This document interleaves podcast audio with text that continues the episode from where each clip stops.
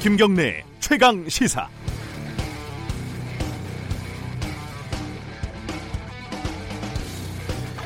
지난 20년 사이에 말이에요. 어, 부자들은 담배를 덜 피게 되는데 가난한 사람들은 흡연율이 오히려 늘었다고 합니다.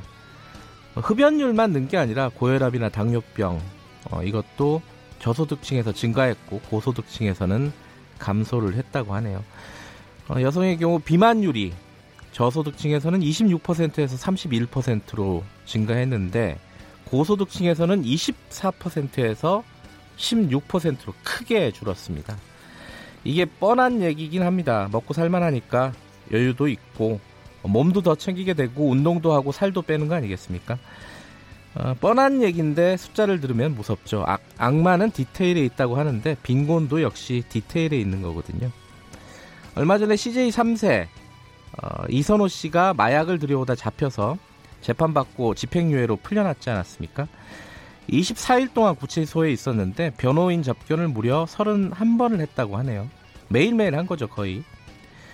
집사 변호사라고 불리는 사람들인데 변호사가 과자도 가져다 주고 세상 얘기도 해주고 불안감도 달래주고 이런 거를 전문으로 하는 변호사들도 있다고 합니다. 시간당 몇십만 원 정도라고 하네요. 빈곤도 그렇지만 풍요도 역시 디테일에 있는 거죠. 어, 결단코 이제 더 이상 평등한 영역은 없습니다. 발가벗고 목욕탕에서 만난다고 해도 몸이 벌써 다르지 않습니까?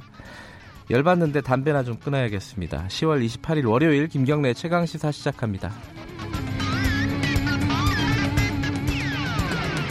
김경래 최강 시사는 유튜브 라이브로도 함께하고 계십니다. 짧은 문자는 50원, 긴 문자는 100원, 문자 참여 기다리겠습니다. 샵 9730으로 보내주시면 되고요. 스마트폰 애플리케이션 콩 이용하시면 무료로 참여하실 수 있습니다.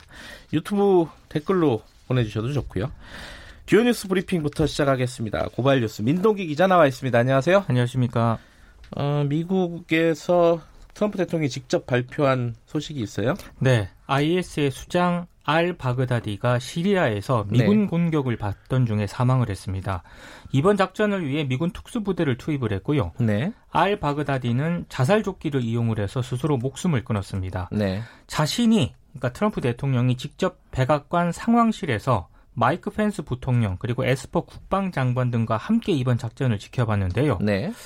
알 바그다디가 개처럼 겁쟁이처럼 사망을 했다. 이런 거친 표현을 또 썼습니다. 알 바그다디는 2014년 6월 이라크 모술에서 IS 수립을 선포한 인물인데요. 미국은 이 알 바그다디에게 2,500만 달러, 우리 돈으로 약 290억의 현상금을 내걸고 지금까지 좀 쫓아왔습니다.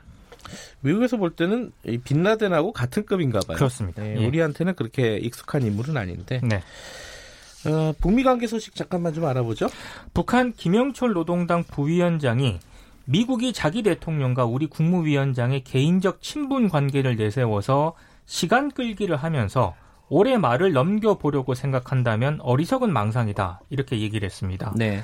지난 2월 그 베트남 하노이 회담 결렬 이후에 이 김영철 부위원장이 대미 협상 라인에서 빠졌거든요. 네. 근데 갑자기 좀 이례적으로 좀 등장을 했습니다. 얼마 전에 김계관이 한마디 했고요. 이번에 또 김영철이 한마디를 했네요. 그래서 예. 북한이 연말을 시한으로 설정을 하고 미국의 태도 변화를 촉구를 해왔는데 예. 변화의 기미가 보이지 않으니까 강경파를 내세워서 좀 대미 압박을 하고 나선 것이다라는 분석이 나오고 있는데요. 네. 일각에서는 그 김정은 위원장이 연말 협상 시한을 앞두고 북한이 태도 변화가 없으니까 좀 초조해하고 있는 것 아니냐 이런 평가도 내리고 있습니다. 협상의 달인들이라고 하죠 둘 다. 네, 어떻게 될지 좀 지켜봐야 될 것 같습니다. 우리 우리하고도 밀접한 관련이 있는 얘기니까요. 네. 어, 미국 쪽에서 지소미아 관련된 언급이 나왔습니다. 스틸웰 미 국무부 동아시아 태평양 담당 차관보가 다음 달 20일 그 지소미아가 만료가 되거든요. 네. 이 한일 지소미아가 유지될 수 있도록 노력하겠다 이런 얘기를 했습니다. 지난 26일 일본 도쿄 주일 미국 대사관에서 기자회견을 가졌는데요. 지소미아는 미국과 일본, 한국에도 유익하다면서 어, 다음 달 5일 방한을 할 때 한국 정부를 상대로 종료 결정 재고를 요청하겠다 이렇게 말을 했습니다. 네. 한국 정부를 상대로 좀 압박을 할 것으로 예상이 되고 있는데요. 어, 대신에 이제 일본의 무역 보복 등으로 촉발된 한일 갈등과 관련해서는 미국이 중재할 입장이 아니다라면서 경제 문제가 안보 문제로 파급되지 않도록 해야 한다. 이런 입장만 밝혔습니다. 네, 크게 뭐 달라진 입장은 아니고요. 그렇습니다. 어, 국회가 오늘부터 교섭단체 연설이 있습니다. 오늘 이인영 더불어민주당 원내대표부터 시작하죠? 그렇습니다. 순서대로 이제 이인영 더불어민주당 원내대표, 나경원 자유한국당, 그리고 오신환 바른미래당 원내대표가 네. 차례로 연단에 서는데요. 31일 비교섭단체인 정의당 심상정 대표의 대표 발언이 끝나면 본격적인 법안 표결이 시작이 됩니다.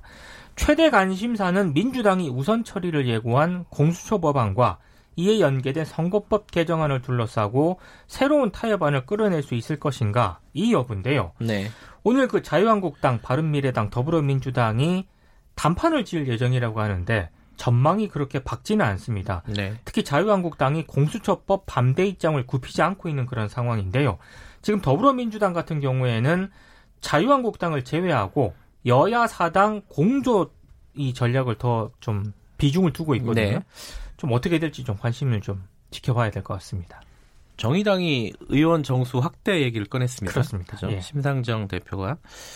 근데 이게 여론이 좋지가 않아가지고 이 원칙적으로는 맞는 얘기인데 네. 예, 쉽지가 않죠. 국회의원 증가한다 그러면 일단 여론은 안 좋습니다. 예. 자, 법무부에서 검찰개혁 관련된 여러 가지 조치를 취하지 않았습니까? 네. 그것들이 좀 수정이 된다고요? 일부 이제 수정을 해서 다시 입법 예고를 했습니다. 네. 특히 검사들의 반발이 컸던 장시간 조사 금지 조항이라든가 아, 중요 사건 수사 개시 전에 관할 고등검찰청 검사장에 대한 보고 점검 조항 등을 수정하거나 삭제를 했는데요. 네. 장시간 조사 금지 조항은 휴식, 대기 조서, 열람 시간을 포함해서 1회 총 조사 시간은 12시간을 넘을 수 없도록 처음에 규정을 했거든요. 네. 그리고 식사 및 휴식 시간을 뺀 나머지 조사 시간도 8시간을 초과할 수 없도록 했습니다. 근데 장시간 조서 열람이 검찰 수사를 무력화하는 수단으로 악용될 수 있다. 이런 우려가 제기가 됐기 때문에 네. 법무부가 장시간 조사 금지에서 제한으로 일단 용어를 바꿨고요. 네. 조서 열람 시간도 총 조서 시간에서 제외할 수 있다는 단서를 추가를 했습니다. 그리고 중요 범죄 수사를 개시를 할 때 고등검사장에게 보고하도록 한 규정을 삭제를 했습니다. 네. 수사 지휘권의 주체를 검찰총장으로 명기한 검찰청법과 충돌한다는 법조계 지적을 받아들인 것으로 풀이가 되고 있고요. 네. 별건 수사와 수사 장기화란 용어도 이 제정안에서는 부당한 수사 방식 제한으로 또 변경을 했습니다. 이걸 또 어떻게 봐야 될지 모르겠네요. 그러니까 검사들의 반발을 예. 좀 법무부가 수용을 한 것으로 네. 보입니다. 그 애초에 어, 이 현장의 얘기를 잘 못 들었다 이렇게 비판할 수도 있고 네. 검사들이 저항한다 이렇게 볼 수도 있고요. 그렇습니다. 양쪽 면이 다 있는 것 같은데 조국 장관이 전 장관이 어, 이번 주에 소환될 것으로 예상이 되죠. 언론들이 이렇게 지금 예상을 네. 하고 있습니다. 이르면 이번 주 중으로 조국 전 장관을 불러서 조사하겠다는 그런 방침인데요. 일단 비공개로 이뤄질 가능성이 높습니다.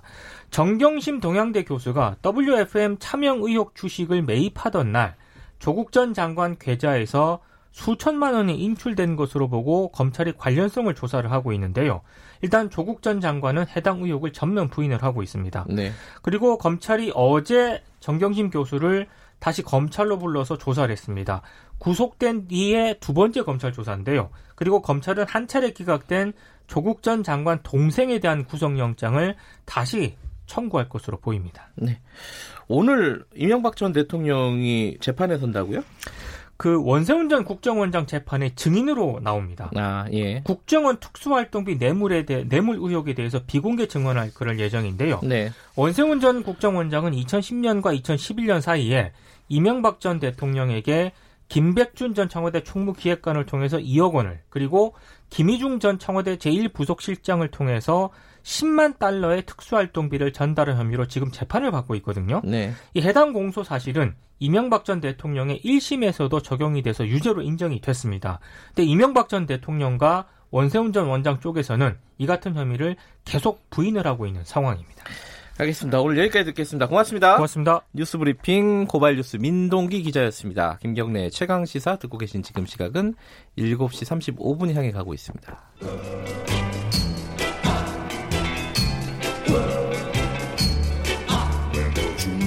정글 같은 아침 시사의 숲에서 오늘도 웃고 울고 즐기며 사는 자연인 김경래 씨.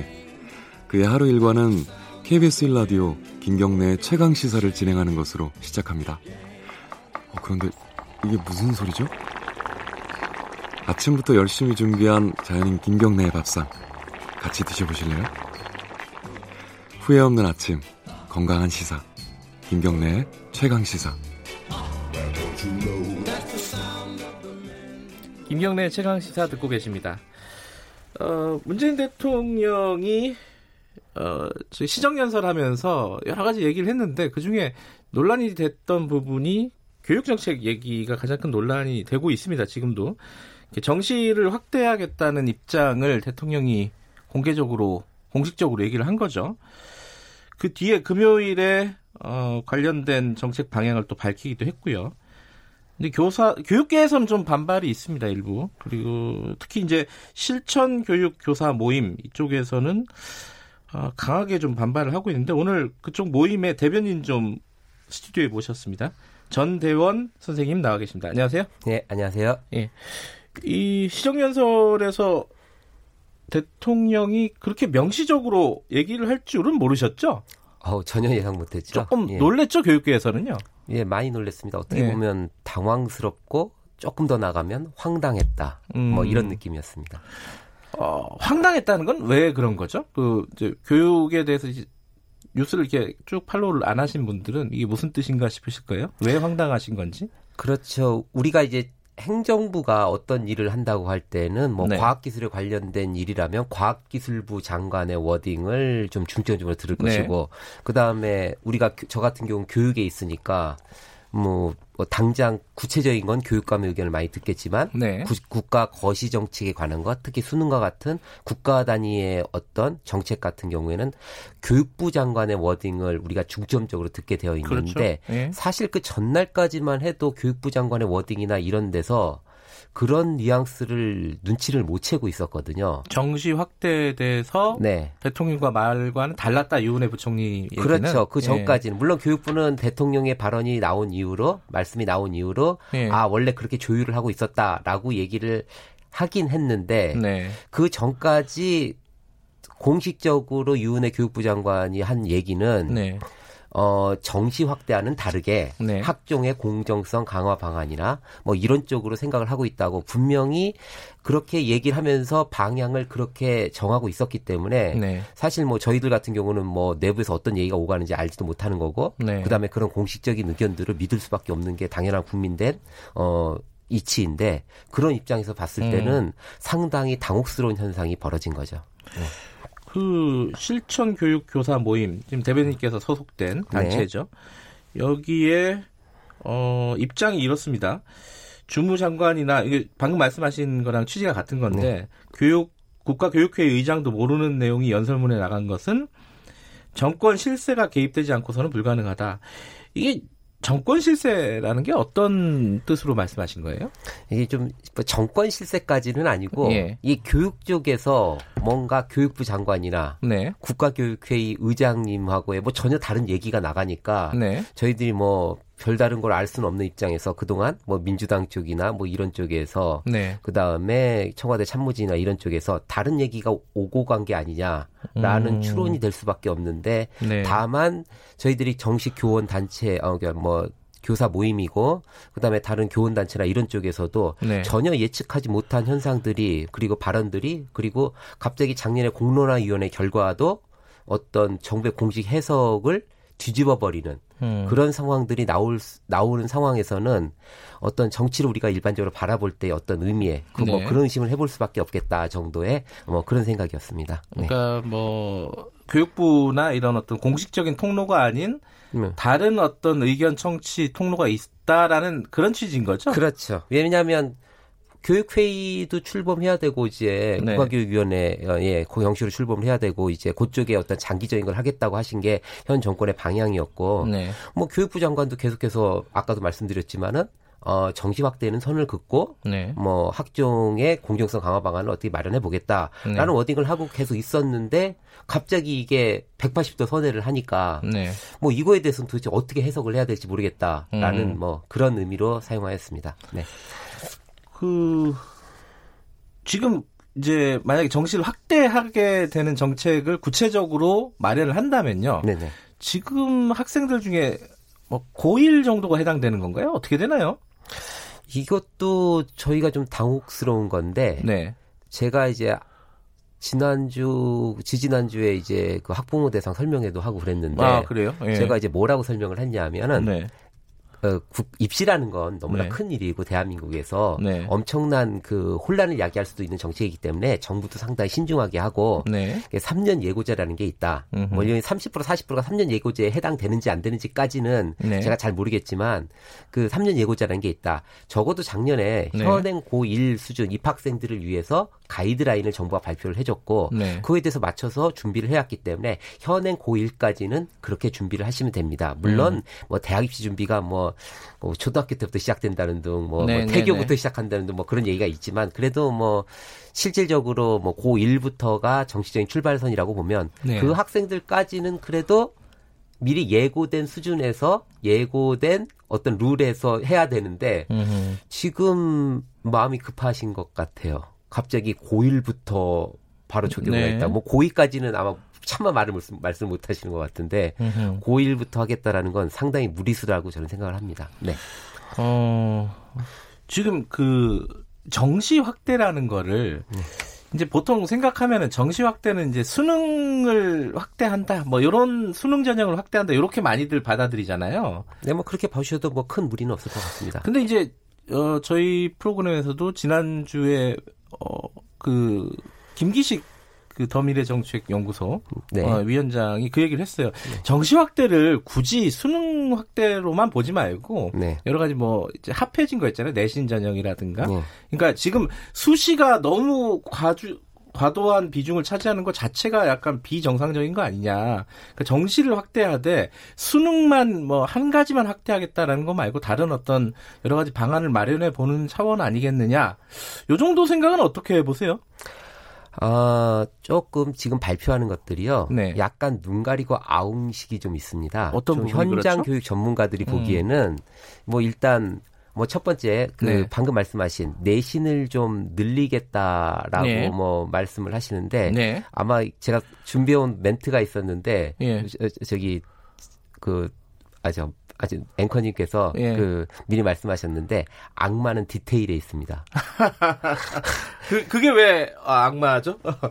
그거 네, 좀 설명해 주셔야죠. 예. 내신이요. 예. 그 지금 아마 그 그분께서 지금 말씀하신 거는 김기식 위원장 말씀하신 예, 김기식 위원장님께서는 예. 아마 그 30년 전 생각을 지금 하고 계실 겁니다. 어허. 그때 우리가 내신을 봤었죠. 아마 기억을 하실 텐데, 예, 예. 예, 우리가 내신을 봤었죠.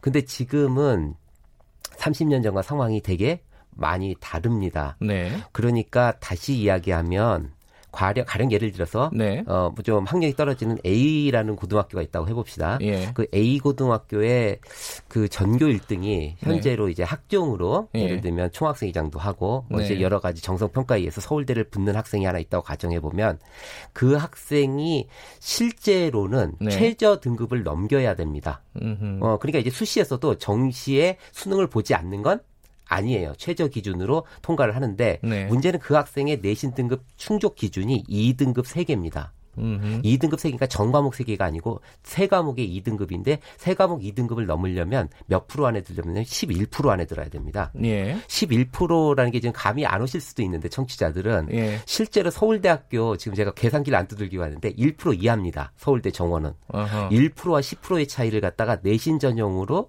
이거를 뒤집어 엎을 정도로 만들 수 있는 정도를 지금 생각하고 있는지 음. 이게 만약에 이렇게 돼버리면요 만약에 지금 현재 학종으로 그러니까 학종에 대한 어떤 공정성 시비에서 네. 아 지금 일반고 학생들이나 교육특구 아닌 지역들 네. 지방의 학생들의 이런 문호가 열린 것을 수시로 열린 것을 정시가 어떻게 커버할 거냐라는 비난에 대한 김기식 위원장 나름대로의 대답으로 들리는데 네. 이거에 대한 디테일은 상당히 어려울 수가 있습니다. 음. 그러니까 10, 11%를 11% 안에 들게 하는 작업이라는 게 네. 이게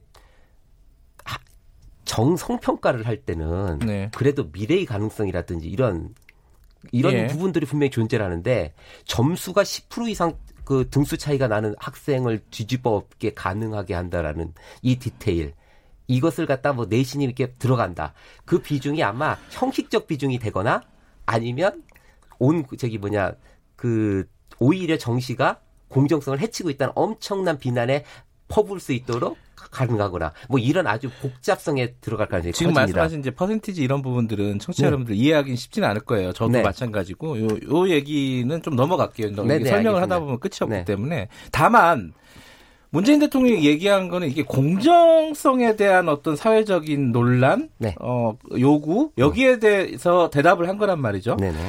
그러니까 정시가 수시보다 공정하다라는 여론이 있는 건 사실이에요. 네, 그게 이제 인정합니다. 어, 교육계에서는 네. 또 논, 논쟁적인 부분이긴 하지만은, 네.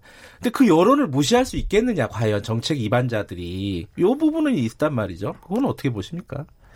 그래서 네. 저는 정치 리더십 네. 그리고 그 다음에 그 이 정책의 일관성 네. 그리고 그 다음에 강력한 의지 그리고 이 사회가 나아갈 방향에 대한 선동이 아닌 우리 심도 깊은 논의가 음. 필요하다는 게 저희 생각입니다. 네. 그러니까 국가교육위원회도 아까 말씀을 드렸지만 네. 우리가 교육이라는 게 그때 그때 어떤 뭐랄까 네. 어떤 유동적인 국민 여론 네. 뭐 그런 거에 자꾸 우리가 휘말려서는 안 된다는 이유가 뭐냐면은 그 올림픽의 룰을 정하는 거라든지 네. 스포츠의 룰을 정하는 것 자체가 매년 바뀌지 않지 않습니까? 네. 우리가 공정하다고 할 때 그런 것처럼 이런 룰 자체도 어떤 국민들의 어떤 그 어떤 그 감성 만약에 제가 여기 오기 전에도 많이 한 얘기인데 네. 선생님들하고 언제나 이 다, 교육부 담 그러니까 교육 입시 담론에서 가장 불리한 사람은 현행 제도를 옹호하는 사람이다.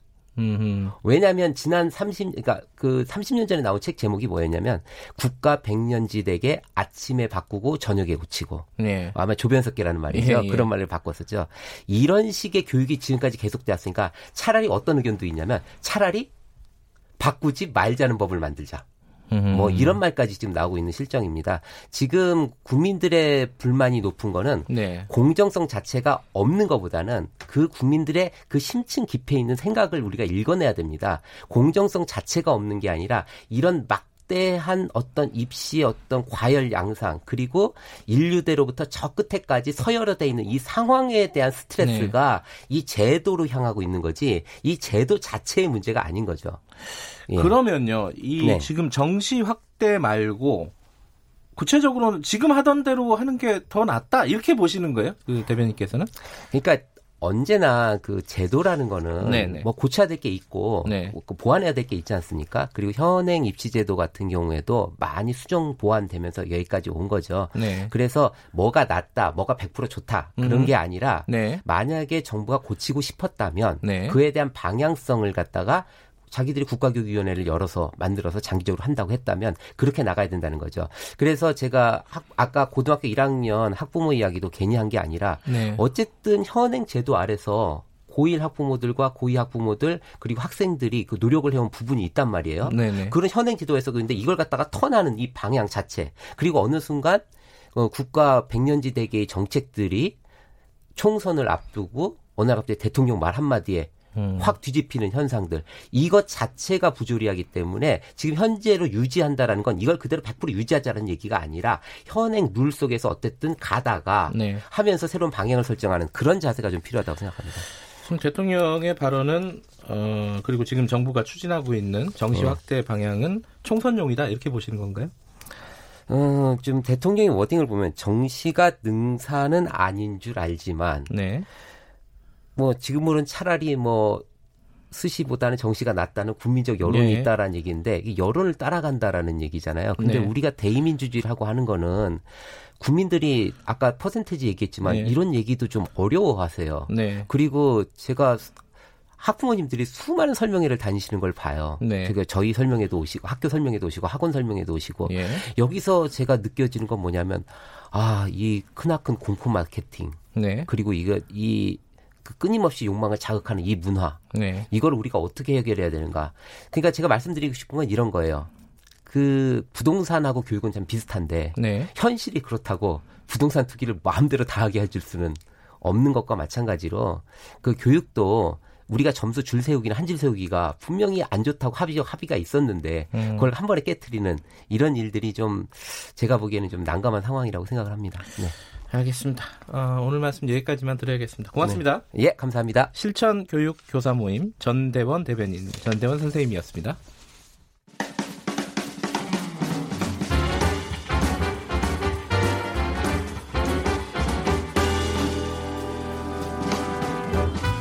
여러분의 아침을 책임집니다. 김경래의 최강 시사. 최강 스포츠 KBS 스포츠 취재부 김기범 기자 나와 있습니다. 안녕하세요. 네, 안녕하세요. 어, 토요일 날 끝나버린 거죠? 그렇습니다. 한국 시리즈. 예. 오늘까지 제가 한국 시리즈의 진행 상황을 열심히 얘기할 줄 알았는데 벌써 그러니까요. 마무리를 하게 됐어요. 마지막 경기 뭐 내일쯤 열린다 뭐 이런 식으로 얘기할 줄 알았는데 예. 어떻게 됐습니까? 자, 두산이 이제 3, 4차전까지 모두 쓸어 담으면서 4연승으로 우승했습니다. 4연승 우승이 좀 드문 거 아니에요? 그렇습니다. 뭐 근데 그 2016년에 두산이 또 NC한테 이길 때도 아 그때도 4연승이었어요? 예, 드물긴 한데요. 예. 나오긴 나왔었고요. 예. 자, 아무래도 2차전이 컸고요. 2차전에서 마지막 9회에 5대 3 뒤진 상황을 역전했잖아요. 두산이. 그 거기서 그 충격에서 키움이 제대로 헤어나지 못했고 음. 마지막 4차전도 키움이 이길 것 같았는데 두산이 또 역전하더라고요. 그 연장전까지 갔죠? 네. 4차전. 예. 그래서 그 역시 두산이라는 어우두라는 말 있지 않습니까? 어차피 우승은 두산 이게 진짜 예. 실현이 됐고 페넌트 예. 레이스 마지막 날 극적으로 정규리그 1위를 확정하면서 한국 시리즈에 직행했던 두산, 네. 뭐 miracle 두산의 어떤 위력을 제대로 보여줬습니다. 한국 네. 시리즈까지 해서 통합 우승 달성했고요. 이 시리즈 MVP 오재일 선수가 차지를 했고 1차전에 끝내기 안타 쳤고 4차전에서도 음. 5타수 3안타 3타점에 황, 어, 확실한 활약을 보여주면서 MVP를 차지했습니다. 2019년 한국 시리즈 우승이 두산이잖아요. 네. 이걸 좀 따져보니까 2010년대의 마지막 우승팀이 바로 두산인 거죠. 아, 그러네요. 내년부터는 2020년대로 음, 네, 네. 접어들잖아요. 네. 그렇게 따지고 보니까는 2010년대는 크게 두 팀이 양분했던. 아, 그래요? 두산하고 전반기에는 네. 삼성, 음... 후반기에는 이제 두산이었습니다. 이렇게 네. 정리해 볼 수 있을 것 같아요. 삼성은 어디 갔나요, 도대체? 지금 극도의 부진에 빠져 있는데요. 예. 자, 어쨌든 뭐 두산의 여러 가지 우승 원동력 많이 있지만은 화수분 야구라고 많이 들어보셨을 거예요. 화수분 네. 야구. 끊임없이 어떤 뭐 그 기존 선수가 나가버리면 새로운 선수가 그 자리를 대체하는 그런 음. 김현수 선수가 나가는 자리를 뭐 박건우, 양의지 포수가 나간 자리를 박세혁이 이 자리를 굳건하게 메워주는 네. 이 화수분 야구가 또 한 번 두산 이 우승을 이끌지 않았나 싶고요. 자, 이제 프리미어 12 이제 준비하고 있는 거죠? 프로야구는 다 끝났고 이제 음. 야구는 음. 끝나지 않았습니다. 프리미어십이라는 국가 대항전 중요하죠. 네. 이제 올림픽 출전권이 걸려 있기 때문에 네. 11월에 열립니다. 일단은 11월 6일에 이제 대회가 시작되는데요. 네. 그 전에 앞서서 11월 1일과 2일 그 평가전을 갔는데요. 음. 국내에서 네. 고척 스카이돔에서 푸에르토리코와 평가전을 두 차례 갔습니다. 네. 자 그리고 그 다음 주 다음 주에 11월 6일부터 프리미어 12 예선 라운드가 우리나라에서 고척돔에서 열리는데요. 자 우리나라가 C조에 있습니다. 첫 경기가 호주와의 첫 경기 6일 저녁 7시인데요. 이 경기가 상당히 중요한 것이 호주가 우리와 함께 도쿄올림픽 본선 티켓을 다투는 아시아 국가기 때문에 반드시 음. 제압을 해줘야 되겠습니다. 예. 프로축구 소식 잠깐 알아보죠. 인천 유나이티드가 네. 화제입니다. 예. 자, 인천 유나이티드 축구 팬들은 다 아실 텐데 유상철 감독이 있습니다. 예. 2002년 한일 월드컵에서 4강 신화를 함께 이끌었던 유비 유상철 감독. 그 몸이 굉장히 좋지 않아서 지금 병원에 입원했다가 그 경기 앞두고 퇴원을 해서 암이라 그러죠. 예. 네, 그런 얘기가 있습니다. 네. 저 수원과의 경기에 출전을 했는데요. 자, 1대 0으로 지고 있다가 마지막 후반 끝나고 추가 시간에 극적으로 인천 선수들이 동점골을 터트려 가지고 네. 굉장히 좀 눈물겨운 어떤 그 또 한 번 감동의 승부를 보여줬고요. 그 골 넣은 다음에 이제 유상철 감독의 표정 담담하면서도 기뻐하는 그 모습이 굉장히 좀 음. 인상적이었고 네. 저 하루빨리 좀 쾌유했으면 하는 그런 마음이 있네요. 병원에 있을 때보다 현장에 있을 때 어, 네. 운동장에 있을 때가 행복하다 이런 인터뷰가 있었습니다. 네. 네. 어, 좀 많이 나와서 축구 팬들 한테 좋은 경기 보여줬으면 좋겠습니다. 꼭 그랬으면 좋겠습니다. 예, 여기까지 듣겠습니다. 고맙습니다. 고맙습니다. 최강 스포츠 KBS 스포츠 취재부 김기범 기자였고요. 김경래 최강기사 1부는 여기까지 하겠습니다. 잠시 후 뉴스 듣고 8시 5분에 2부에서 돌아옵니다.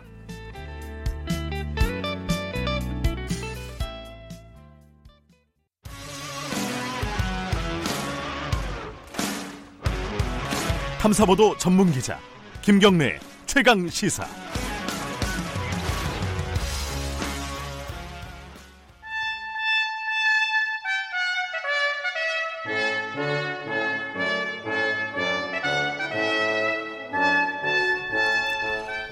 김경래 최강 시사 2부 시작하겠습니다.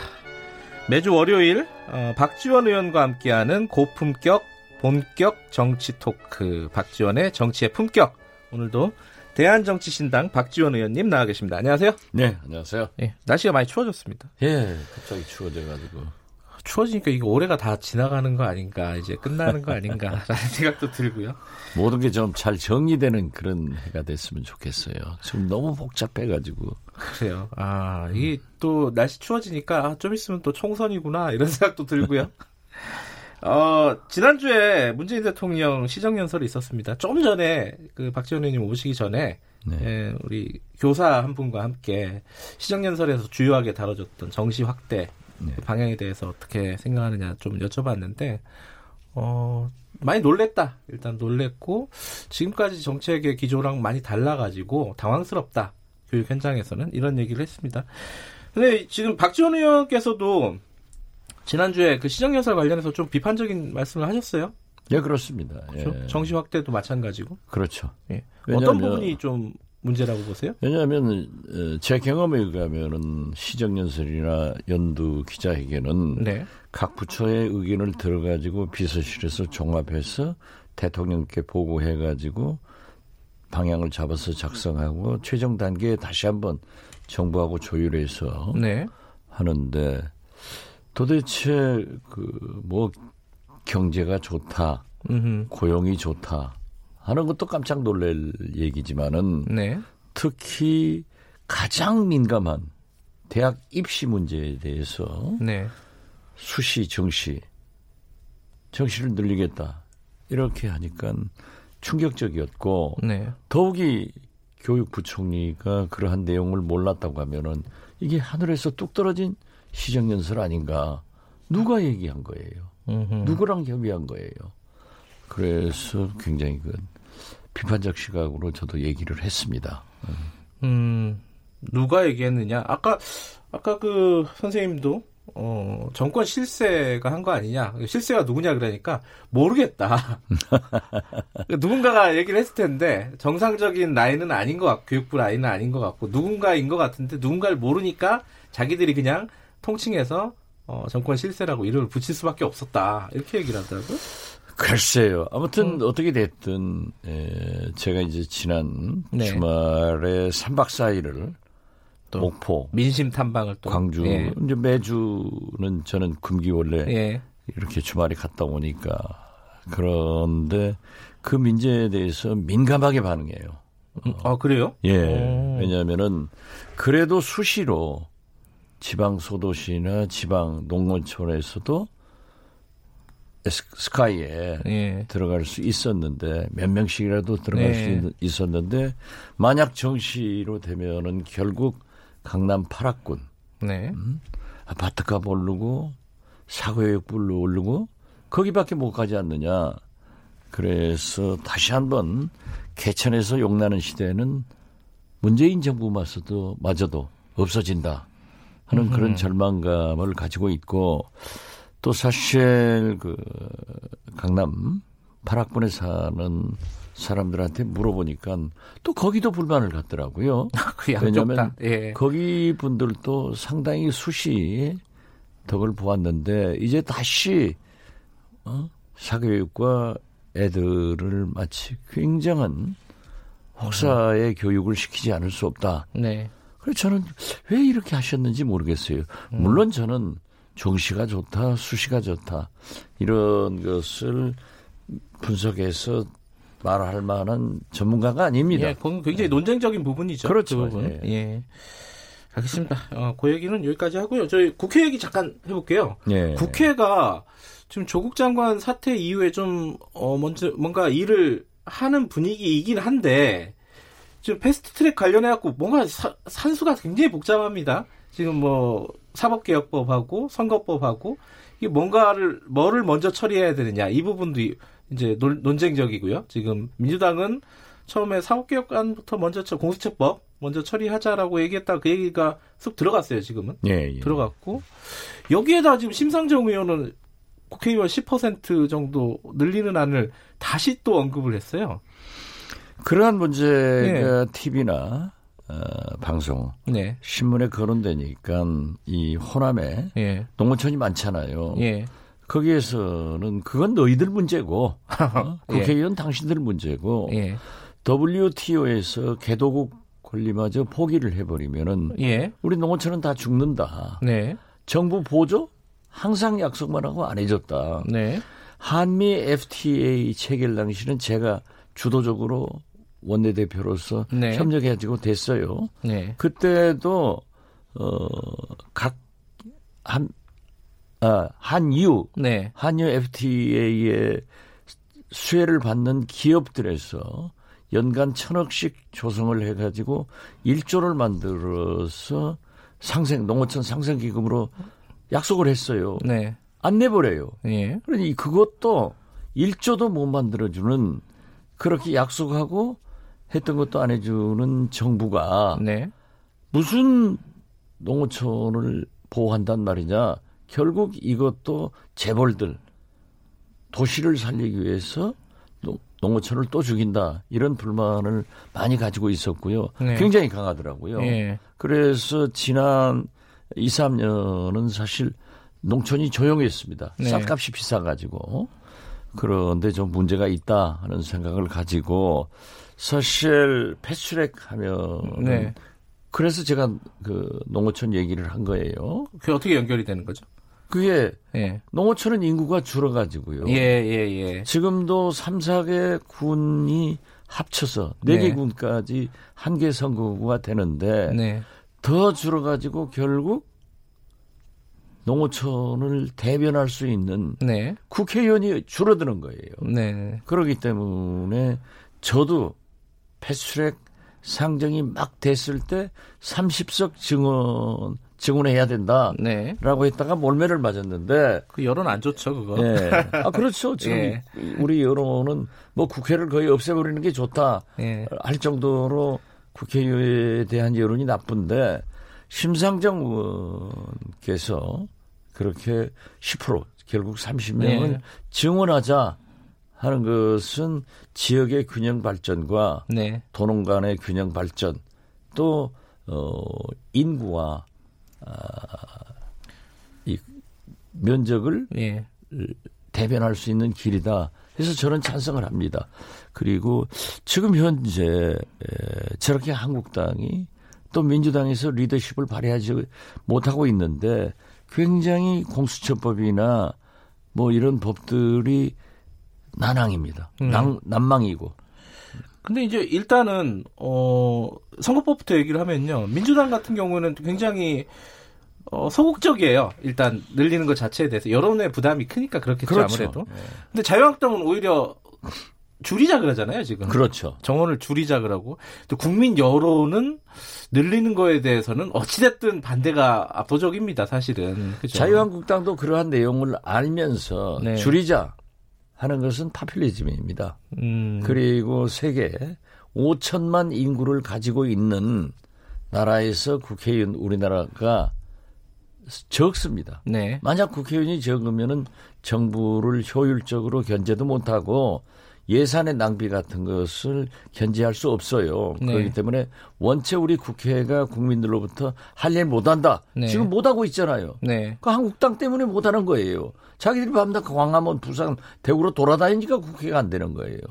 그래서 하는데 사실 민주당도 이 선거구 조정을 하면은 득볼 게 없거든요. 네. 그리고 민주당 의원들도 다양한 농어촌 선거구 지방 수도권 이외에는 다 반대합니다. 통과시킬 자신이 없어요. 음. 만약 무기명 투표를 한다고 하면은 안 돼요. 그 그러니까 결국 에, 선거구 조정을 하면은 정의당이나 네. 제가 볼 때는 친박 신당이 이익을 보고 나머지 정당은 민주당이나 한국당은 어떤 의미에서 보면은 손해를 보기 때문에 또 저희 대한신당 같은 경우에도 글쎄 이해득실이 어쩐지 모르겠어요. 네.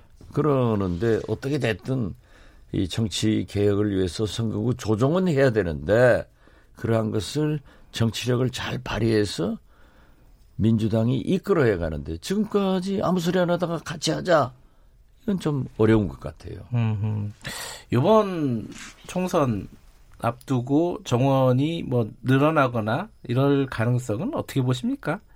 거의 없다고 보세요? 지금 말씀하시는 뉘앙스를 보면. 지금 없다고 보면은 결국 선거구 조정은 또 물 건너 가는 거죠. 예. 그런다고 국민을 설득해서 10% 30명을 늘리는 것은 또 설득이 되겠어요? 음, 그렇기 음. 때문에 그 방법으로 지금 현재의 세비 등 네. 예산을 동결시키고 증언하더라도 그 예산 범위 내에서 사용하자 이런 것을 내고 있지만은 민주당도 한국당도 안 한다 하면은 안 되죠. 뭐 그래서 저는 예. 어떻게 됐든 지금 현재 민주당이 리더십을 잃었어요. 어? 처음 약속할 때는 선거구 조정, 그 다음에 검경 수사권 조정, 공수처 이런 순서대로 투표를 하기로 했는데 예. 느닷없이 공수처 먼저 하자. 네. 또 그랬다가 뭐 소위 그들이 말하는 군소정당 대한신당이나 정의당이나 네. 평화당에서 반대를 하니까 그러면 같이 하자. 그러면서 이제 정의당에서 또 우리 바른신당에서 우리가 먼저 제일 먼저 제, 제기를 한 거예요. 네. 물론 그 패스트트랙 이전에는 심상정 대표가 많이 주장을 했습니다. 그렇죠. 네. 그러나 패스트트랙 하고 나서는 제가 저희 대한신당에서 먼저 제기를 했는데 우린 몰매를 맞았어요. 네. 그렇지만은 지금 현재 굉장히 어려워지고 있다. 음. 저는 그렇게 봅니다. 그러면 지금 어 공수처법도 사실 어, 유승민 의원 같은 경우에 반대하고 있고요. 그죠? 그렇죠. 네. 뭐 자유한국당은 원래 반대했고. 네. 그러면 그 검찰 개혁 그러니까 사법 개혁법도 좀 난항이고 선거법도 지금 계속 지지부진하고 다 난항입니다. 이게 되긴 되는 거예요. 패스트트랙에 올렸지만은 이거 어떻게 보십니까? 그렇기 때문에 네. 민주당에서 네. 어떤 리더십을 발휘해 가지고 네. 사실상 캐스팅 보트를 가지고 있는 우리 대한신당을 설득할 것인가? 음흠. 정의당을, 평화당을 네. 여기에 매여 있는 능력. 이게 합치지 않으면은 음, 자기들은 안 된단 말이에요. 음흠. 그렇기 때문에 이제 저는 개인적으로 그렇습니다. 개혁은 한꺼번에 안 되니까 선의훈환 먼저 쉬운 것부터 해나가자. 네네. 그래서 검경 수사권 조정이나 공수처법 하고 또 확실하게 민주당에서 보장을 해줘가지고 증언 같은 것을 검토해서 네. 선거구 조정도 하자 음. 하면은 될 거예요. 그런데 지금 현재 어떠한 음? 대책도 없이 뭐 밀어붙인다고 하면 안 따라가요.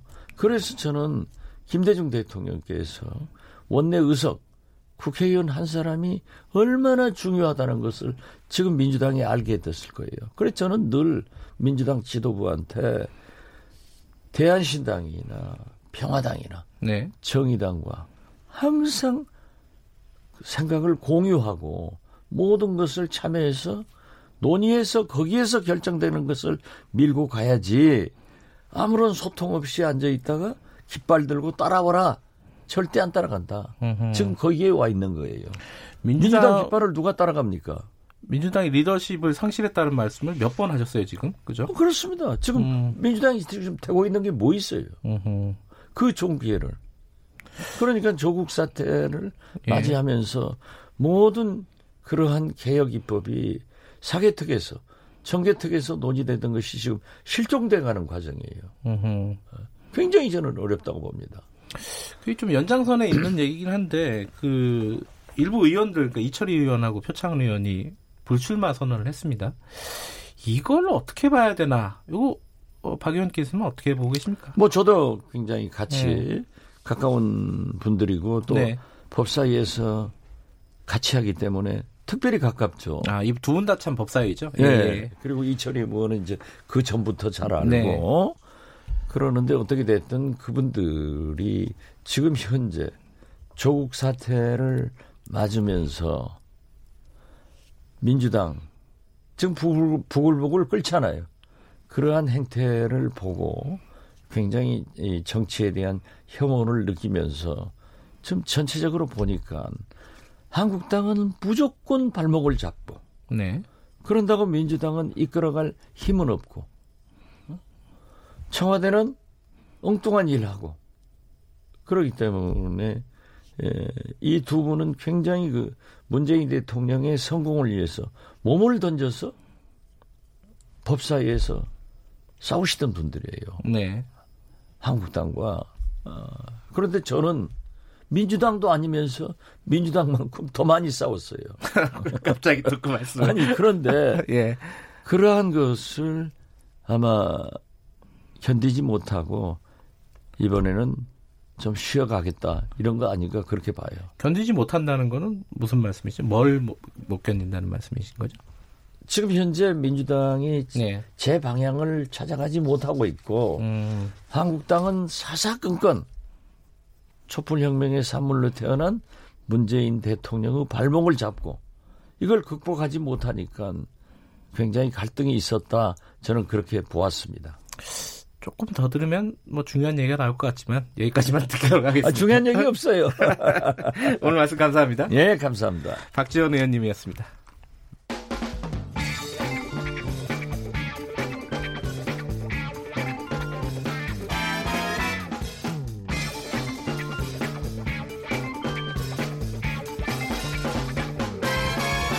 윤태곤의 눈 네, 아, 윤태곤은 의자와 전략그룹 더모아의 윤태곤 정치분석실장 나와 계십니다. 안녕하세요. 네, 안녕하세요. 조금 전에 간단하게 언급하다 예. 말았는데 표창원 의원, 이철희 의원 불출마 국회에서는 좀 후폭풍이 있겠죠, 당연히. 나비 효과가 있을 거예요. 오늘 예. 조간신문 보신 분들은 아시겠지만 거의 모든 신문에서 이 효과가 이번 주에 어떻게 전개될 것이냐 이런 데들 음. 많이 다뤘어요. 네. 지난주에 표창원 의원 그 전주에 이철희 의원이었는데 두 사람이 선언에 일단 공통점이 되게 많습니다. 사람이 비슷한 점이 있어요. 두 사람 다 의원이 되기 전에 방송 활동 등으로 인지도가 높은 셀럽이었고 유명인이었다. 네. 예. 또 국회에 들어와서도 의정 활동을 활발하게 해서 높은 지명도를 유지했습니다. 한 사람은 비례대표고 한 사람은 지역구 의원이라는 차이가 있지만은 두 사람 다 다음 공천 걱정할 정도의 사람은 아니었거든요. 아, 예, 예. 네. 그런 그런 어떤 사람의 공통점이 네. 있고. 근데 요번에 이제 나가면서 말한 내용 같은 것들도 예, 공통점이 큰 있어요. 큰 틀에서 보면 자, 개인적 차원에서는 소진.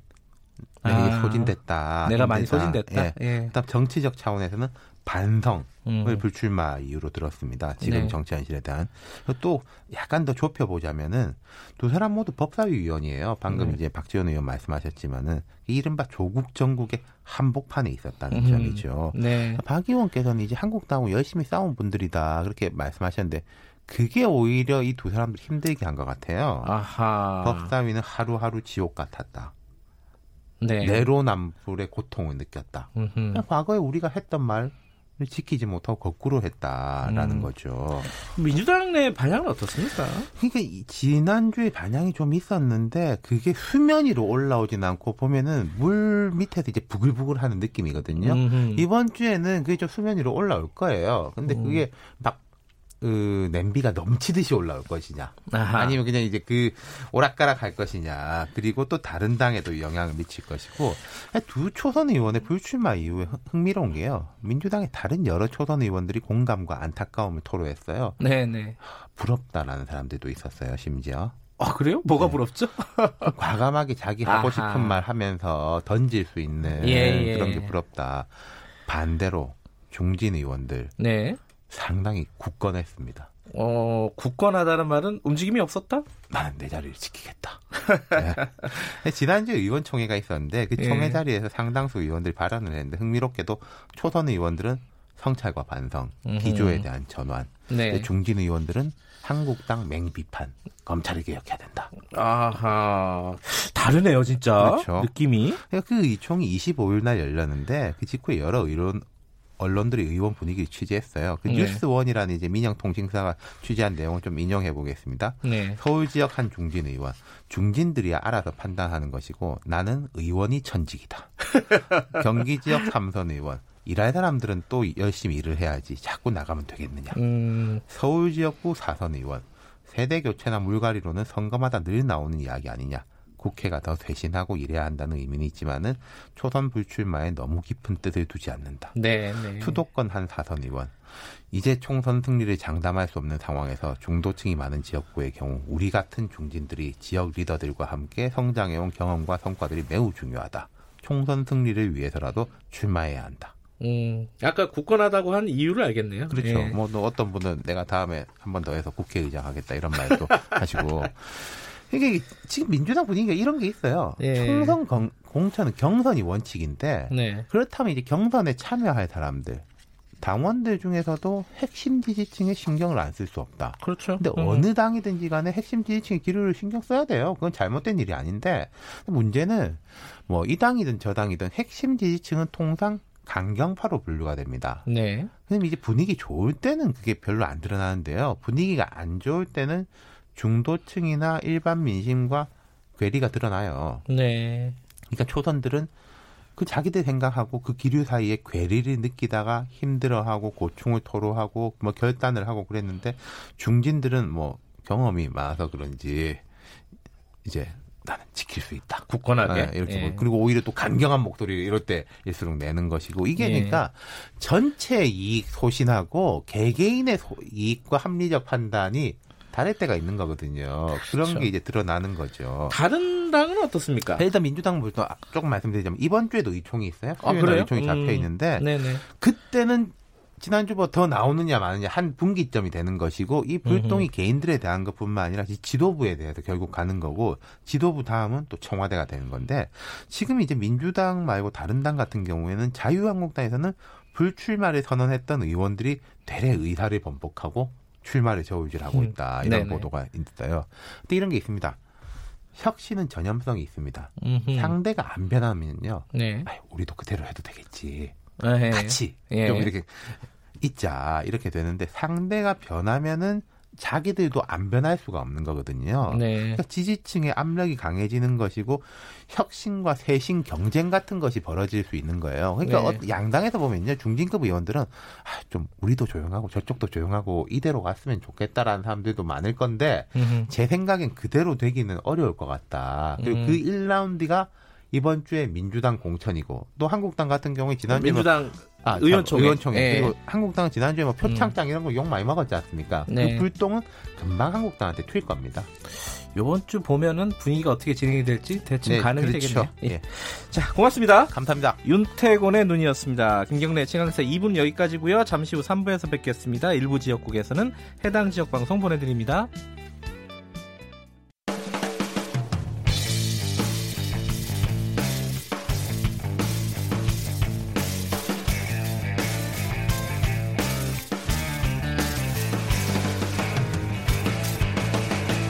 김경래의 최강 시사.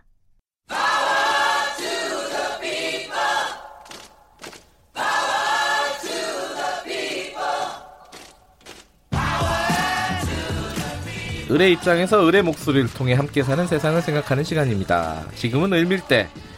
지난주 금요일 날좀 어, 급한 인터뷰 때문에 어, 오늘로 미뤘습니다. 그래서 특별히 월요일에 모셨습니다. 민생경제연구소 안진걸 소장님 나와 계십니다. 안녕하세요. 네, 안녕하십니까. 오늘 미, 정기국회 얼마 안 남았어요, 그죠? 한 한달 예, 남았나? 그죠? 그럼요. 12월 보통 10일에 끝나거든요. 물론 예. 연장할 수 있는데 정말 정기국회가 중요한 이번 정기국회는 법안이 다 폐기되잖아요, 정책이나. 네, 이번 이제 그러면 또 4년을 기다려야 됩니다. 끝나니까요, 그 예, 국회의원 그러니까 임기가. 예. 그 제출되어 있는 뭐 저희가 추려본 좋은 민생 경제 살리기 서민들 응원하는 법이 네. 그래도 한 100개 안팎은 있는데 네. 이것들이 모두 다 이제 폐기되는 거거든요. 음흠. 그럼 또 4년을 기다려야 돼. 그러니까 이번 정기국회 때는 어 지금까지 여야가 이제 싸우던 거 멈추고 특히 야당에서는 이제 특히 보수 야당에서는 주로 어, 부자나 대기업을 변론하다 보니까 네. 서민이나 저소득층을 대변하는 네. 노동자를 대변하는 법안들을 계속 발목 잡고 있거든요. 네. 저번에 저희가 말씀드렸던 주택임대차 보호법 같은 경우도 어, 보수야당이 좀 소극적입니다. 근데 세입자들 2년에 한 번씩 쫓겨다니는 서울음 생각 우리 국민들의 절반이 이제는 학제에 맞춰줘야죠. 6년으로. 요런 건 음. 빨리 결단 내려주셔야 돼. 안 그러면 또 4년 기다려야 된다. 그러니까 정기국회 네. 때꼭 처리돼야 될 민생 법안들 뭔지 좀 살펴볼 건데 그 전에 예, 예, 예. 그 민생경제연구소를 비롯한 예. 어, 여러 시민단체에서 나경원 원내대표를 추가로 고발했어요. 이게 원래 이제 입시 관련된 거를 고발을 이미 했었잖아요. 예, 맞습니다. 그 입시 관련과 어, 성적 특혜 의혹. 근데 요번에 거는 고발한 건 좀 특별하 특이하더라고요. 예, 스페셜 예, 올림픽 코리아. 맞습니다. KBS 이화진 기자님이 네. 이미 한번 저기 단독 보도를 잘한 사례입니다. 네. 제가 그걸 바탕으로 또 국정감사 때 네. 신동근 의원실에서 자료를 낸 걸 종합하니까 네. 정말 심각하더라고요. 그래서 제가 9월 16일 날 나경원 대표님의 아드님 따님 입시 성적 비리 의혹 1차 고발, 26일 날 저번에 우리 어 출연에서도 알려드렸던 성적이 예. 8번이나 무려 8단계 이상 안팎에 급상승한 거. 예. 다른 장애인 학생과 달리. 9번 2차 고발 30일 날 저희를 뭐 가짜 가짜 시민단체다 정치공자라는 거에 3차 고발 그 다음에 10월 1일 날 성신여대가 이례적으로 심하진 전 총장 시절에 나경원 원내대표 관련 각종 비리 의혹에 상당 근거가 있다. 네. 제발 수사 뭐 수사를 해 달라는 사실상 예. 수사 요청을 발표했습니다. 보통 사학들이 자기들 비리 숨기려고 노력하지 이렇게 문제가 있었다. 그러니 수사해달라고 하기는 굉장히 이례적이거든요. 예. 근데 문제는 지금까지 전혀 수사를 하지 않고 있습니다. 50일 가까이 돼가는데 고발인 조사 안 받았어요? 고발인 조사는커녕 연락도 안 옵니다. 어, 그 예. 특이하네요. 자, 음. 예, 그래서 저는 음. 오늘 청취자들께 한번 객관적으로 한번 판단해 달라고 제가 요청해 보고 싶어요. 자, 유시민 사장 검찰 수사 비판했잖아요. 네. 검찰이 바로 수사 착수했고 고발인 조사까지 마쳤습니다. 음흠. 자 윤석열 총장이 한겨레 신문 고소한 거 네. 굉장히 부적절한 고소란 논란도 있었고 특히 셀프 수사가 되잖아요. 부하들이 수사가 네. 되니까 경찰에 넘기거나 또는 언론중재위원회를 통일하라는 지적이 있지만 지금 검찰이 득달의 수사 열심히 하고 있습니다. 자 며칠도 안 돼서 이렇게 두 사건을 수사를 열심히 하면서 지금 나경원 원내대표 건 비리 의혹 굉장히 많이 나왔잖아요. 우리 네. 공영방송 KBS에서도 단독 보도를 여러 번 했었고 그리고 팩트로 확인된 것도 꽤 있거든요. 음. 정황이 아니라 그냥. 근데 어떻게 50일 다 돼도 수사를 안 하는 건지 청취자 여러분들께서 이것은 예를 들면 진보 중도 보수를 떠나가지고 한번 냉정하게 판단해 주실 걸 제가 한번 말씀드리고 싶어요. 준비하고 있는 거 아닐까요? 아닙니다. 그렇다면 벌써 고발 조사 정도는 통상적으로 보통 음. 2, 3주 아무리 늦어도 2, 3주는 받고 자기들이 의, 미를 가진 사건 같은 바로바로 조사를 하거든요. 예, 그러니까 좀 간단하게 예. 스페셜 예. 올림픽 코리아 이게 무슨 의혹이에요? 예. 그 와중에 이제 제가 이제 그 국정감사와 예. KBS 보도를 통해서 확인한 겁니다. 자, 스페셜 올림픽 코리아라는 이게 이제 패럴림픽 말고 네. 지적 장애인들을 위한 일종의 올림픽 행사라고 보시면 되는데요. 음, 음. 2016년부터 16년 동안 나경원 대표가 회장이었습니다. 네. 스페셜 올림픽 코리아. 그다음에 지금도 국제본부 이사를 맡고 있습니다. 네. 근데 이 스페셜 올림픽 코리아에 예를 들면 선수로 나가는 것도 영광이겠죠. 네. 근데 선수보다 더 큰 영광이 뭐예요, 보통은? 뭐 예를 들면 우리 IOC 위원 같은 거 있잖아요. 예. 여기서는 글, 글로벌 메신저 같은 겁니다. 아하. 예, 예를 들면 글로벌 메신저가 있고 직책이. 아. 그다음에 이사 누구나 되고 싶겠죠, 장애인. 네네. 자, 아까 전에 다른 장애인들의 기회를 박탈하고 성적이 급상승했다. 다른 장애인을 제치고 성신여대 부정 입학했다는 의혹이 있고 네. 실제 뉴스타파가 그걸 보도했다가 나경원 대표가 명예훼손 고소한 사건에서 항소심 판결문 이렇게 써 있습니다. 다른 장애인들을 탈락시키고 엄마의 지위를 이용하여 뭔가 됐다면 이건 용납할 수 없는 거다. 네, 네. 사실상 부정입학이라고 비판하신 건데요. 자, 글로벌 메신저 누구나 하고 싶겠죠? 네. 당연직 이사 스페셜 코리아 올림픽 코리아에 해필이면 2011, 10년도에 나경원 대표가 이사이었는데 그 사이 그때 글로벌 메신저가 됩니다. 따님이. 아 딸이요. 근데 네. 어, 원래 국제본부에 복수를 추천해야 되고 공모도 해야 돼요. 네. 복수 추천도 안 하고 공모도 하지 않았습니다. 음흠. 자, 청취자 여러분께 저는 정말 이건 객관적 팩트니까 판단을 요청드려봅니다. 두 번째, 스페셜 올림픽 코리아 당연직 이사가 따님 2010년대에 됐거든요. 네. 자, 당연직 이사는 정관에 보면요. 시도협의회 회장단이 추천한 3인하고 문체부 간부 한 명, 왜냐 문체부 소속이거든요, 여기가. 네, 네. 그 다음에, 어, 또, 어, 그, 스페셜 올림픽 코리아의 사무총장 이렇게 다섯 명이 하게 되어 있습니다. 예, 예. 그리고 이사를 선임하려면 문체부 장관의 승인을 받아야 돼요. 네. 근데 이 다섯 명 정관에도 없는데 갑자기 따님이 당연직 이사가 되어 있고요. 네. 문체부 장관의 승인을 받지 않은 게 확인됐습니다. 음. 이거야말로 엄마의 권력이 네. 딸에게 사유화되고 특혜로 대물림됐고 그 과정에서 법과 정관과 내규와 절차를 모두 지키지 않았다는 게 팩트로 확인된 것입니다. 더, 더 심각한 건요. 2014년, 15년도 대한민국 정부 예산은 우리 국민들 세금으로 지원하는 예산이잖아요. 갑자기 스페셜 코리아를 법인화하는 예산이 10억이 포함이 네. 되고요. 스페셜 코리아 관련된 문화행사 예산이 3억이 13억이 포함이 됩니다. 처음에 정부가 낸 원안을 봤습니다. 제가 없습니다. 음. 근데 그때 나경원 대표가 국회 예결위원이었습니다. 아. 그게 흔적이 남아 있습니다. 원래 이제 음. 신규로 생기는 포함되는 예산은 누가 신청했는지 흔적이 남아 있거든요. 네. 나경원 의원이 20억을 요청한 거로 흔적이 자료가 남아 있습니다. 네. 네. 논의 과정에서 13억으로 최종 통과된 건데요. 근데 이미 스페셜 올림픽 코리아는 당시 이미 법인이었습니다. 법인이었는데 또 법인화를 지원한다는 명목하에 10억이 지원됐습니다. 저는 이건 명백한 예산의 부정한 편성에 부정한 사용이 있었다. 이 부분이 국정감사에서 크게 문제가 됐습니다.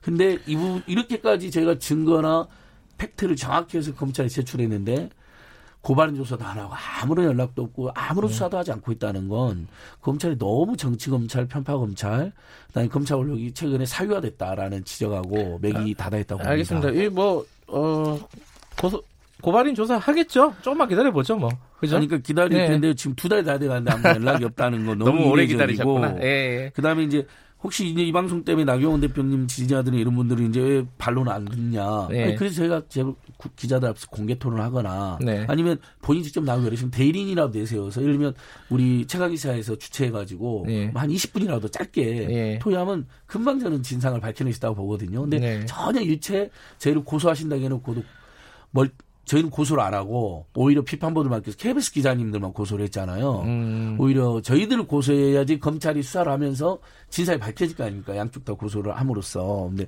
고소를 안 하고 계서 분명히 고소한다고 해놓고도 예.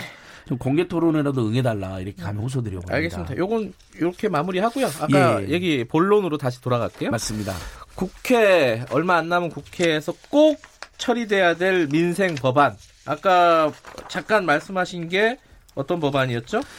아까 이제 세입자들이 지금 2년에 한 번씩 예. 이사 다녀야 되는데 그때마다 뭐 공인중개사비 전세금 올려주는 거 또 이사 비용 얼마나 많이 힘이 듭니까? 이것을 지금 상가는 10년까지 보호를 해주거든요.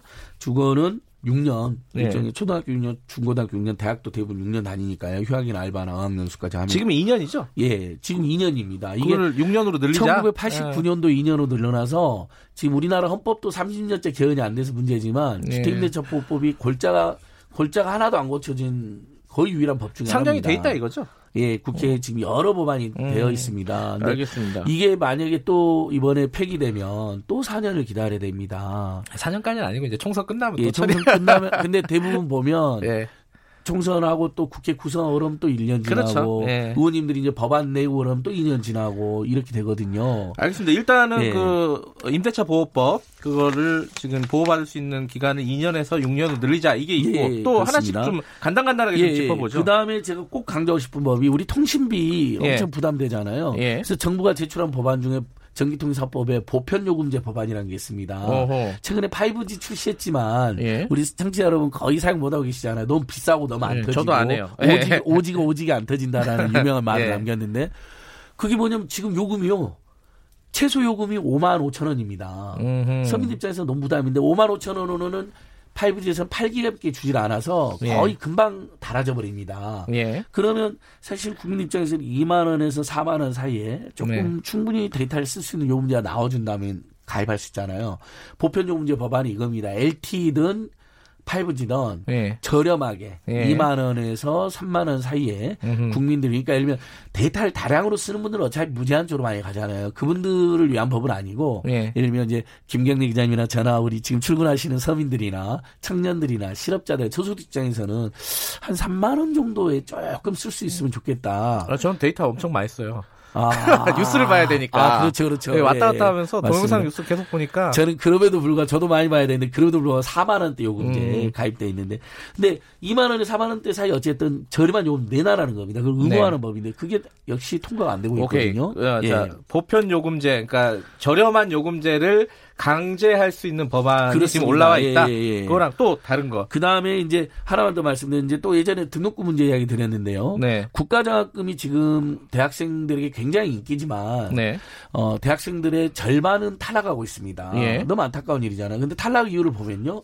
성적 기준하고 소득 기준 때문에 탈락을 합니다. 그렇겠죠. 근데 예. 소득 기준이야 고소득자가 배제되는 거니까 네. 나중에 논의한다 하더라도 성적 기준은 주로 저소득층들이 상대평가제에서 불이익을 받아갖고 평점 음. B 미만으로 배제 강제로 배정이 되니까 네. 탈락합니다 다수가. 네. 그래서 이것을 원래 이명박 정부 때 성, 원래는 이게 성적 장학금이 아니거든요. 성적 장학금만 네. 너무 많이 주니까 오히려 소득 형평에 따른 국가 자금을 만들기로 합의를 한 건데 네. 오히려 성적 기준을 도입한 바람에 저소득층이 우르르 탈락하는 거예요. 네. 그래서 성적 기준을 완화하는 또는 네. 폐지하는 교, 고등교육법 개정안이나 한국장학재단법 개정안이 처리가 돼야 됩니다. 음흠. 근데 역시 이것도 역시 잠자고 있습니다. 음. 그래서 국가 장학금을 저소득층들이 탈락 없이 모두 받게 하는 법 이나 정책이나 예산이 반드시 이번 정부 논의가 돼야 된다. 그러니까 예. 그 학생들의 특히 이제 형편이 어려운 맞습니다. 그 알바 같은 예. 것들 많이 해야 되는 학생들의 진입 장벽을 조금 맞습니다. 낮춰주는 예. 자, 국가 장학금 제도의 개선안 이것도 지금 국회에 있는데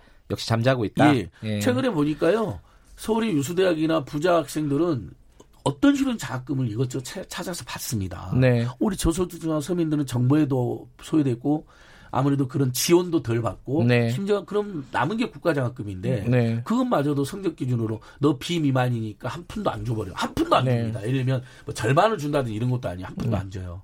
근데 최대 510만 원까지 받을 수 있는 국가장학금 한 푼도 못 받았을 때이 네. 서민 가구가 겪는 엄청난 충격 고통은 상상을 초월하는 거거든요. 저는 계속해서 문재인 대통령이나 청와대나 유은혜 부총리가 직접 이런 제도 개선 챙겨달라라고 호소를 엄청나게 합니다. 제가 나경원 대표만 비판하는 게 아니라 네. 똑같이 그런 그만큼의 무게로 정부 여당 인사들이 예전에 반값 등록금 할 때 앞장섰잖아요. 네. 지금 너무 지금 너무 무사한이랍니다.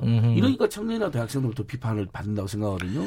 저는 정말 이 부분은 더 정신 차리고 청년 예. 대학생 서민 가구들의 교육비 주거비 의료비, 통신비 부담 획기적으로 줄여줘야 된다. 예. 그래야 소비를 늘릴 거 아닙니까? 그래야 내수가 살아나고 경제도 살 거 아닙니까? 어, 요 지금 말씀하신 게 어, 이제 세입자들을 위한 임대차 보호법 예. 그리고 통신비 관련된 거 그리고 예, 그리고 국가 장학금 예. 관련된 그러니까 핵심입니다. 교육비, 주거비, 통신비잖아요. 예. 그다음 의료비는 건강보험 보장성 강화되고 있으니까 네. 예전보다 많이 나, 좋아지고 있다는 평가를 받거든요. 음. 그만큼 교육비, 주거비, 통신비도 대폭 할인하고 음. 예를 들면 또 통신비도 있잖아요. KTX 요금 비싸잖아요. 네. 지금 수서발 KTX를 통합하면 요금 10% 인하된다라는 음. 정책이 국회 계류 중에 있거든요. 음흠. 이런 것도 빨리 빨리 해서 KTX 너무 불편하고 비싸게 받는데 10%에서 15%라도 인하하자. 이게 이제 제 전공 분야고 엊그저께 이걸로 철도 노조랑 기자회견도 하고 왔습니다. 네. 아 통신비, 주거비, 교육비 다 좋은데 네. 지금 국회가 뭐 패스트 트랙이니 뭐니 이래갖고 바빠요. 자, 이거 오늘, 되겠어요 이거? 아니, 그러니까 저는 아까 박전 대표 네. 말씀드렸고 이인영 대표 오늘 그 연설도 예, 제가 예, 알고 있는데 그러니까 제가? 제발 예. 호소드립니다. 민주당이 다시 한번 호소드립니다. 자, 싸, 검찰 개혁 해야 됩니다. 맞습니다. 저도 네. 지난주 토요일 날도 국회 앞에 가서 또 목청 높이고 왔습니다. 네. 검찰이 정말 엉망인 거 맞거든요. 너무 네. 편파되어 있고 정치화되어 있고. 근데 그거 하면서 한편으로는 얼마든지 모든 상임위를 매일처럼 가동해 가지고 어, 이런 법들을 통과시키려고 촉구해야 된다. 만약에 근데 보수야당이 반대한다. 그럼 그걸 국민한테 알려주면 되잖아요. 그럼 국민들이 음. 가만히 있겠습니까? 보수야당이 국민에 꼭 필요한, 특히 지금 청취자들께서도 아마 제가 오늘 한 이야기를 다 동의는 안 하셨어도 교육비, 주거비, 의료비, 통신비, 교통비가 너무 과다하다 한국 사회가 음. 이걸 획기적으로 줄여야 된다. 네. 그래야 청년들도 아이를 더 낳을 근거도 됩니다. 날 수도 네. 있습니다. 요건 100% 동의하실 거 거의 100%예요. 실제 통계청 통계에서 대부분의 우리 국민 소득은 어디로 빠져나가냐? 교육비, 주거비, 의료비, 통신비, 이자비, 교통비로 빠져나갑니다. 그러니까 소비가 안 늘어나는 거예요. 최저임금 올랐잖아요. 중소상공인들 신용카드 가맹점수를 대폭 인하해서 또 EITC로 지원을 많이 받거든요. 예전에 비해서 문재인 정부 들어서요. 근데 왜 소비가 생각처럼 안 늘어났느냐? 다 돈이 늘어나면 소비로 쓰는 게 아니라 교육비, 주거비, 의료비, 통신비, 이자비, 교통비로 먼저 씁니다. 우리 국민들은요. 예. 특히 교육비나 이자비 같은 건 거의 고정 변수예요. 어떻게 안, 안 쓰지를 않잖아요, 우리 부모님들이요. 네. 알겠습니다. 이 지금 뭐 한 달밖에 남지 않은 이 정기국회에서 말씀하신 이런 이건 뭐 개혁 법안이라고 보, 기도 뭐하고 이게 민생 법안이잖아요. 민생을 살리는 네, 민생 법안. 서민 경제를 응원하는 네. 법이고 양극화 불평등 민생고 해결에 큰 도움이 되는 법입니다. 요런... 가게마다 몇십만에서 몇백만 원이 생겨요. 최소. 네, 아마 네. 이제 어, 예컨대 이제 통신사들을 어, 대변하거나 이런 의원들 때문에 아마 쉽지는 않을 거예요. 로비도 있고 이래가지고. 예, 상대적으로 보수적인 야당이 또 항상 네. 통신 재벌을 비호합니다. 네. 그러니까 그런 걸 우리 국민들이 지켜보고 있거든요. 그러니까 매일처럼 상임위원회에서 논의해달라는 겁니다. 그래서 누가 그럼 반대하고 소극 정지가 알려질 거 아닙니까? 그렇게 그런 국민들이 그럼 심판이라도 할 수 있는 거죠. 마지막에 예. 정기국회를 평가할 때 이런 항목들을 유심히 맞습니다, 보시면은 예, 예. 아마 좋을 것 같습니다. 그리고 얼마 전에 민변 참여연들이 발표한 또 5대 민생법원이 또 따로 있는데 아, 오늘 오늘 얘기하면은 예, 1초만 말하면 복, 합 쇼핑몰 규제하는 유통산업 발전 개선안, 예, 예. 그다음에 가맹점주 대리점주들의 그 본부하고 교섭 력 높여서 최저임금 올라가면 예를 들면 이분들이 본부가 예. 횡포나 수탈을 좀만 줄이면 최저임금 인상분도 충분히 감당 가능하잖아요. 예. 가맹사법 대리점법 개정안. 그다음에 어또 공정거래법, 공정거래법 음. 이제 재벌 총수들이 일감 몰아주잖아요. 네. 그 자회사 만들어 가지고 자기 총수 아들 딸들한테 거기 지위를 준 다음에 일감 몰아서 불을 편법적 상사 탈세를 하는데 그분 규제 강화하는 법안 1초 얘기한 데 놓고 지금 51초를 아, 얘기했습니다. 여기까지 여기까지 듣도록 하겠습니다. 예, 예. 오늘 말씀 감사합니다. 예, 고맙습니다. 민생경제연구소 안진걸 소장이었습니다.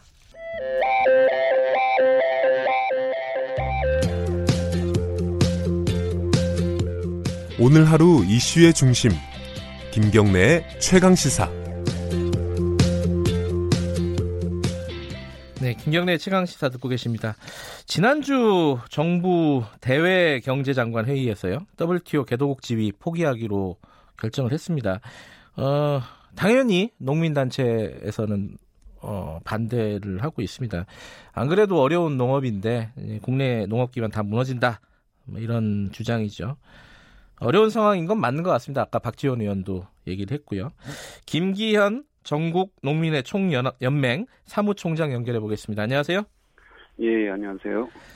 지난주 정부 이제 개도국지 포기 이게 이제 사실 이제 농업과 관련된 관세가 지금 굉장히 높은데 그거를 사실상 낮추겠다 앞으로 이런 뜻이잖아요. 예, 예 그렇게 봐야죠. 예, 농민분들 반응은 어떻습니까?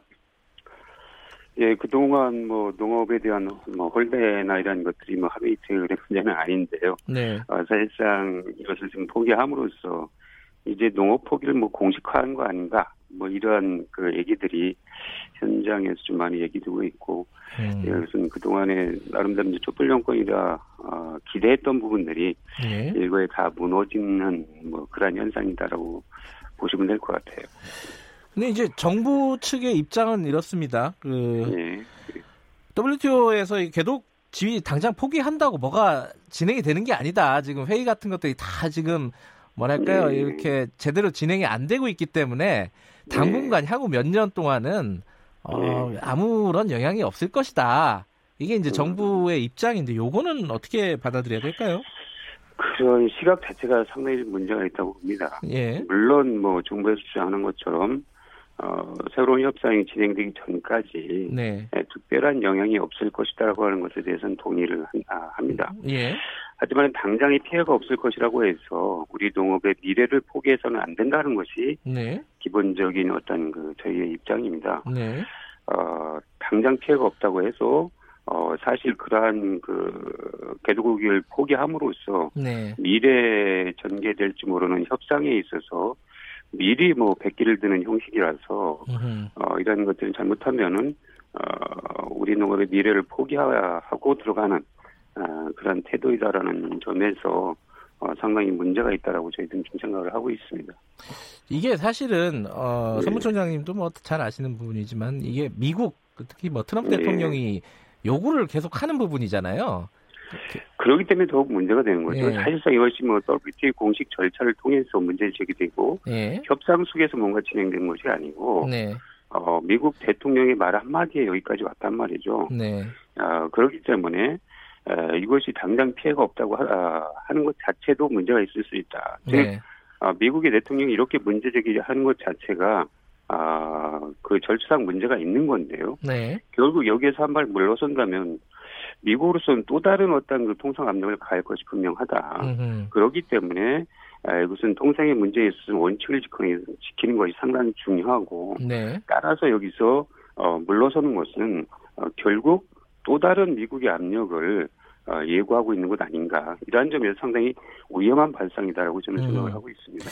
원칙론적으로는 맞는데 또 일부에서는 이게 미국하고 협상이 여러 차원에서 이루어지지 않고 있습니까? 그 예컨대 네. 뭐 방위비 분담금도 그렇고요. 그리고 네. 이제 남북미 관계도 그렇고 여러 가지 차원에서 지금 미국과의 관계가 어, 대화 같은 것들이 이루어지고 있어서 이 조금 어쩔 수 없는 부분이 있지 않느냐. 어, 요거는 어떻게 생각을 해야 될까요? 요즘 뭐 방위비 분담금 문제에서도 그렇, 어, 네. 그렇듯이 에, 결국은 미국의 부당한 압력들이 네. 예, 정치 경제 뭐 여러 분야에서 동시에 나타나고 있다라는 거죠. 네. 이럴 때일수록 어, 주권 국가로서의 당당함 내지는 음. 어, 어떤 그 자주적 결정권이 상당히 중요하다. 네. 이것이 한번 무너지게 된다면은 난 연쇄적으로 모든 분야에 있어서 양보할 수밖에 없다. 음. 이렇게 될 경우 어, 통상 주권이라든가 경제 주권 어, 모든 것들이 네. 흔들게 되고 어, 그러면 각 분야에서 그 피해는 결국 어, 국민들한테 전가될 것이기 때문에 네. 정부가 아, 어떤 그 협상에 있어서의 기본적인 태도를 네. 확실히 하는 것이 중요하다라고 좀 생각을 하고 있습니다. 지금 저, 어, 정부에서 개도국 지위 WTO 개, 발도상국 지위 포기 결정을 한 것을 네. 철회하라고 네. 일단 농민 단체에서는 주장을 하고 계시지 않습니까? 예, 당연하죠. 예. 근데 이제 만약에 철회를 예. 안 한다면은 어떤 예. 다른 어떤 대안 어, 지원 방안이라든가 이런 것들을 요구할 수도 있을 것 같은데 그 부분은 좀 말씀해 주실 수 없으신가요? 자꾸 뭐 대책 중심으로 얘기하다 보면 아, 아까도 말씀드렸듯이 예, 예. 예, 기본적인 원칙을 포기하고 대책을 얘기한다고 하는 것 그 자체가 일단 좀 물러서는 어, 거고요. 예. 어, 어쨌든 뭐 정부의 의도대로 가겠다는 건데 네. 그렇기 때문에 저희들은 처음에 네. 에, 이 문제가 불거졌을 때, 에, 뭐, 기재부 내지는 통화, 어, 뭐, 산자부, 농림부에서 어, 다양하게 그 대책을 요구해라. 그럼 우리가 뭔가 말은 하겠다. 뭐 이런 어떤 그 대화 제의가 있었걸랑요. 네네. 여기서 원칙적으로 우리는 어, 참여할 수 없다. 그 기구에 참여할 수 없다라는 음. 원칙을 얘기를 했었는데요. 바로 그겁니다. 뭐냐면은 어, 기본적인 원칙을 포기한 선에서 네. 어, 차선책으로 얘기되는 것이 현재로서 맞느냐.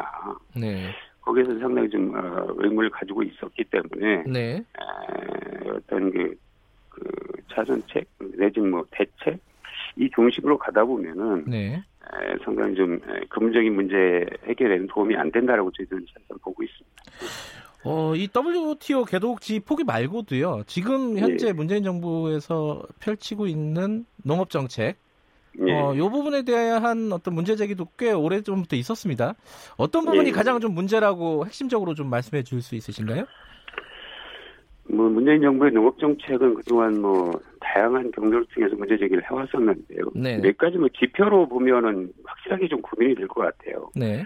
현재 뭐 농산물 무역적 투자가 뭐 200억 달러 정도에 육박하고 있습니다. 네. 그리고 농가 소득이 20년째 제자리라고 하는 것들은 뭐 누구나 다 인식하고 있는 거고요. 네. 어, 또 농업 소득 비율이 전체 농가 소득에서 농업 소득이 차지하는 비율이 30%가 안 되고 있어요. 음흠. 이게 되게 심각한 문제죠. 네. 어, 더군다나 이제 에, 도시가구 대비했을 때 네. 에, 농가 소득이 예, 한뭐 63, 4% 정도, 뭐이 정도밖에 안 되는 그런 상황이라는 거죠. 네. 어, 또한 이제 에, 농업 생산이 가장 기본적인 기초가 되는 농지도 어, 해마다 14,000헥타르 정도인가요? 해마다 줄고 있습니다. 네. 뭐 더군다나 이제 그러다 보니까 어, 부재지주가 뭐 50%를 넘, 넘는다든지 음흠. 결국 어, 평균적으로 어, 농가 경영주의 나이가 네. 한 67세 정도 됩니다. 네. 뭐 식량 자금률 올해 발표된 거 보면 21%대로 더 떨어져 있는데요. 이것이 이제 종합적으로 어, 현재 농업 농촌의 현실을 말해주는 거다. 네. 그래서 정말 근본적인 대전환이 없이는 예. 아, 앞으로 농업이 해상하기 힘든 이러한 상황에서 예. 이번 개도국제마저 포기해버리니까 농민들의 실망은 이만저만이 아니다라고 좀 알겠습니다. 오늘 말씀은 여기까지만 듣도록 하겠습니다. 고맙습니다. 예, 김기현 사무총장이었고요. 김경래 최강사 여기까지 오늘 하겠습니다.